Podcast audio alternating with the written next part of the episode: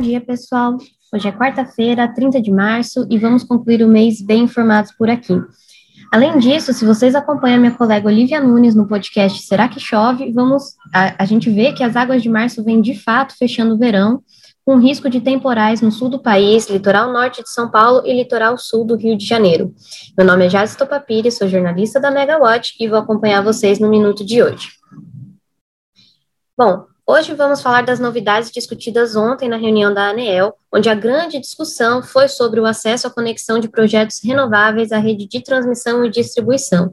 Mas ontem também falaram sobre é, a questão dos registros de outorga e a responsabilidade do empreendedor. É, também vamos falar sobre a indicação de Adriano Pires como novo diretor da Petrobras e da inauguração de novo parque eólico da Ecoenergia no Rio Grande do Norte. Me acompanhe por aqui.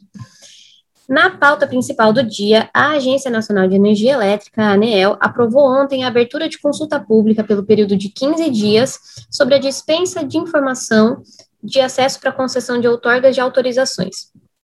Além de desafogar a agência com o crescimento de pedidos de registro de outorga relacionados com a corrida do ouro das renováveis, a regulamentação busca reforçar a responsabilidade do empreendedor no acesso ao sistema de transmissão e distribuição. É, no texto em consulta, a agência propõe para pedidos dispensados de documento de acesso que solicitaram o registro de outorga até 2 de março de 2022, que o empreendedor assine um termo de declaração dos riscos assumidos, além de, de é, declarar também um prazo fixo para início da operação comercial do empreendimento de até quatro anos.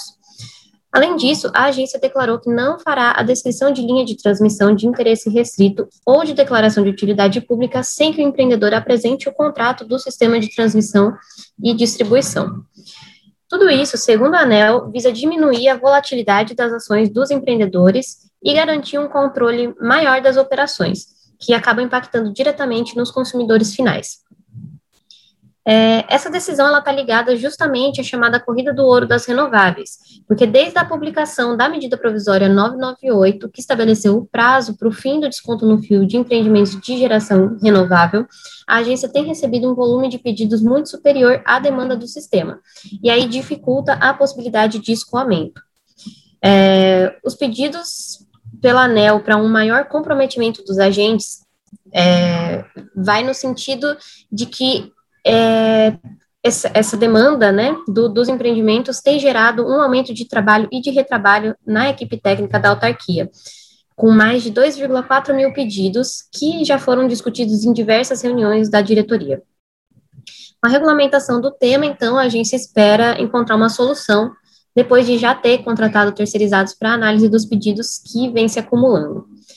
Na mesma reunião da diretoria da ANEL de ontem, foi negado o pleito das geradoras de eólicas e solares para postergação provisória é, do pagamento do contrato de uso do sistema de transmissão, que é o CUST, enquanto seus pedidos para alteração do cronograma de implantação das usinas ainda estão sujeitos à análise da autarquia. É, essa decisão ela vai de encontro ao entendimento da agência de que o pagamento da CUST independe da entrada em operação em teste e comercial das usinas, estando relacionada ao seu acesso ao sistema de transmissão. É, o relator do processo, o diretor Elvio Guerra, ele declarou que aceitar essa postergação no momento de competição acirrada pela conexão e capacidade de escoamento da geração em pontos dos sistemas em que há grande concentração de projetos de eólicas e solares seria inaceitável e inadmissível, justamente por conta dessa, dessa corrida do ouro das renováveis que a gente já falou agora há pouco. Bom, falando agora em Petrobras, o Ministério de Minas e Energia confirmou a indicação de Adriano Pires como novo presidente da estatal, como já foi falado ontem, né, no minuto de ontem, pela minha colega Natália Bezutti. É, o nome do especialista consta na lista de indicados pela União para a composição do Conselho de Administração da Petrobras.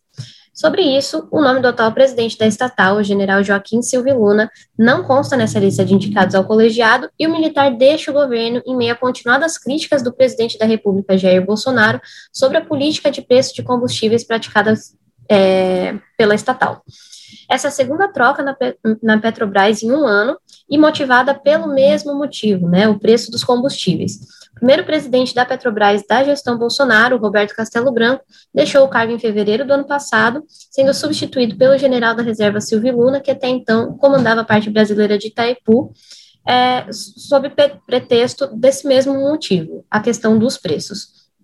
Sobre o atual indicado, Adriano Pires ele é um notório defensor dos preços de mercado, economista e diretor fundador do Centro Brasileiro de, de Infraestrutura, o CBIE. É, a sua indicação, segundo o MME, visa uma estabilidade no preço dos combustíveis e, e não, é, não busca fazer maiores alterações na estatal. Com esse movimento, a gente vê que o Ibovespa, que é o principal índice de, da Bolsa de Valores brasileira, a B3, teve uma valorização de 1,07%, aos 120,14 é, pontos. Desculpa, 120.014 pontos, é, que, se coloca como o maior fechamento desde o dia 27 de agosto do ano passado, quando ele encerrou em 120.677 pontos. É, essa subida na bolsa ela se deve majoritariamente à alta das ações da Petrobras, né, é puxada por essa alta, que reflete uma reação positiva do mercado à nova direção da estatal. Ao fechamento do pregão de ontem, a ação da Petrobras, a Petra 4, é, era a segunda ação mais negociada do dia, com uma valorização de 2,47% e sendo cotada a 32,38 reais.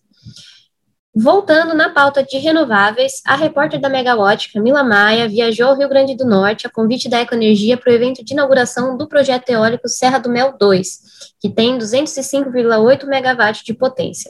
Com esse projeto, a empresa atinge o um marco de 1,2 gigawatt em cinco anos de existência. De acordo com a nossa repórter, a companhia deve desenvolver essa carteira de mais de 1 gigawatt em projetos de eólica e solar, dessa vez dentro do grupo equatorial, que comprou a geradora de energia recentemente por cerca de 7 bilhões de reais. O parque Serra do Mel 2 ele é composto por 49 turbinas Vessas de 4,2 MW cada uma e teve a energia comercializada por meio de contratos de longo prazo no Mercado Livre no ano de 2018.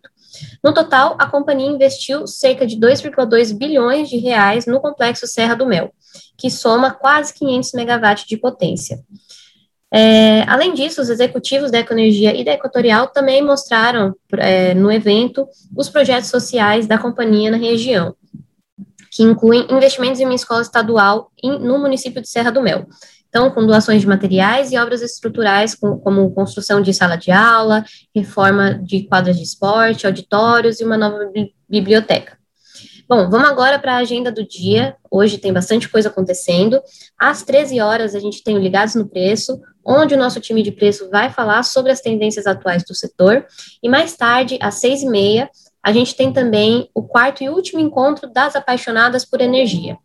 Para o fechamento dessa importante roda de conversas feita por e para mulheres do setor, a gente conta com a participação de Fabiana Pascoal Polido, Marta Rosa Carvalho, Silvia Diniz Vada e Solange Davi além da mediação feita pela nossa CEO, a Larissa Arayun. É, o evento ele é gratuito, aberto a todas e a todos, então a gente se vê lá mais tarde. Para mais detalhes, notícias e análises do setor, continue acompanhando a Megawatt. Muito obrigada e uma ótima terça-feira.